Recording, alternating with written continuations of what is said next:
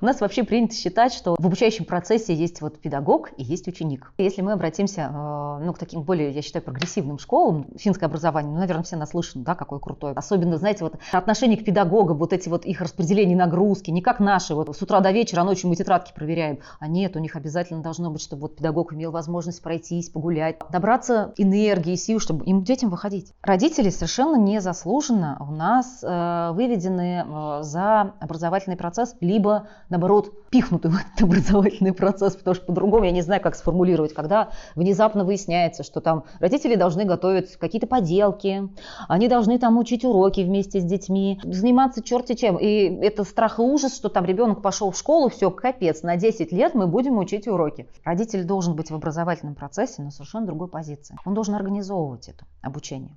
Он должен организовать жизнь ребенка так, чтобы у него было пространство для того, чтобы ребенок мог обучаться. Он не должен лезть в сам процесс обучения, он должен поддерживать его. И в первую очередь эмоционально. Ребенок будет ошибаться. Ну, по-любому будет. Ну, где-то поленится, где-то там в 12 часов вспомнил, что поделку не сделал из пластилина. Не надо ее лепить судорожно с ребенком. Идите без поделки. Вспомните о том, что однажды вас с ним не будет. Мы все смертные, и при хорошем раскладе мы уйдем раньше, чем наши дети. Однажды он все равно столкнется с этой историей, что если он не сделал, значит он пошел без этого. И чем раньше э, вот эта история пониманием и принятием последствий своих каких-то ошибок э, войдет войдет в жизнь ребенка, тем будет лучше. Только главное в этот момент, помните про эмоциональную поддержку, да, его не надо ругать. Надо объяснить, что слушай, поделка уже не сделана. И надо идти говорить, что да, не сделано. И когда я могу ее сделать и принести? Как я могу это исправить? Потом уже помочь человеку исправить ситуацию. Вот этот навык исправлять то, что не получается, и не бояться своих провалов, уметь исправлять, он бесценный. Наша успешность в первую очередь зависит от того,